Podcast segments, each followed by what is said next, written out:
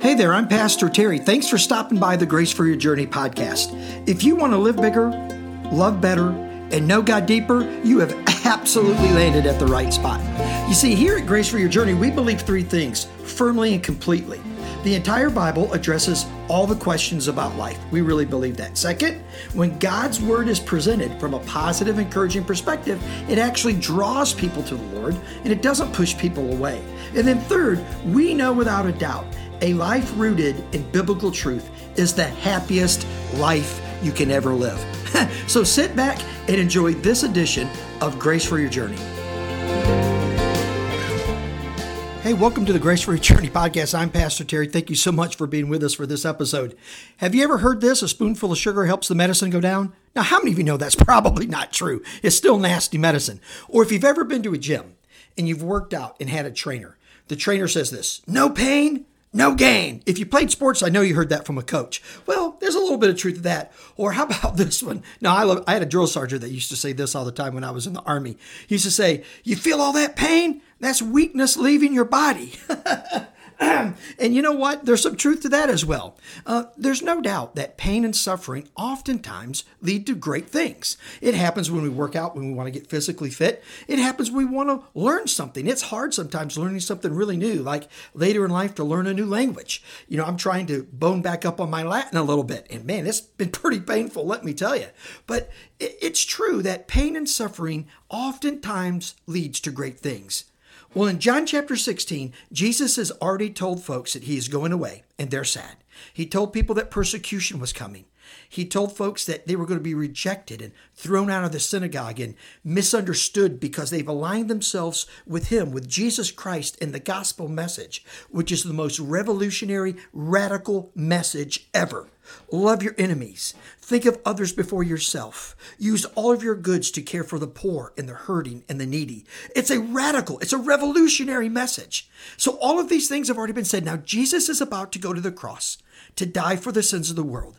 And this is what he says But now I'm going away. I'm going back to the one who sent me. And none of you are asking, Where are you going and, and how can we go? In other words, Jesus is saying, I am leaving, and you're so confused about these other things I've said, you're not even asking, Hey, are you going to heaven? Well, how do I how do I get there? Then he goes on, and he says this. But because I have said these things to you, sorrow has now filled your heart.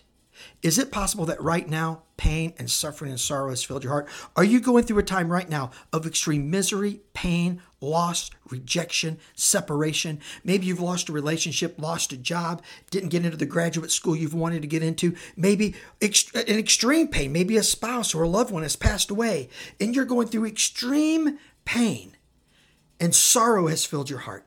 Listen to what Jesus said, because he's telling them he's about to go away. The person to whom they've loved and left their life for is about to leave them for heaven.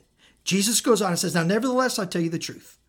It is for your advantage that I go away. For if I do not go away, listen, the Helper will not come to you. But if I go, I will send him, and he will be with you. Jesus is saying, Catch this. I am with you, but in order for me to be with you, we have to be in the same area. But I'm going to go away. I'm going to send the helper, the Holy Spirit, who's going to be in you and with you, regardless of where you go. As a matter of fact, all the people you know that know Christ, the Spirit's going to be with them too. I am leaving so my influence can multiply, and that's going to benefit you. If you're going through a hard time, know that the Lord is with you. He's given you grace for that. And on the other side, you very well may be stronger. And know this as well because Christ came, died, resurrected, and ascended into heaven, you now have within you the person of the Holy Spirit. And the Holy Spirit is there to lead you and guide you and speak to you in all the matters and issues of life. God loves you, He wants to bless you, and He wants to give you unbelievable grace for your journey. Let me pray for you. Father, we love you and we thank you today. And now, Father, be with us as we do your work, your way, as we bless and love others more than we think about ourselves. In Jesus' name, amen and amen. Thank you so much for listening to this edition of the Grace for Your Journey podcast. I pray that it has been a blessing and an encouragement to you. Pass it around if you think it would help somebody, and we look forward to you dropping by again for another episode of the Grace for Your Journey podcast.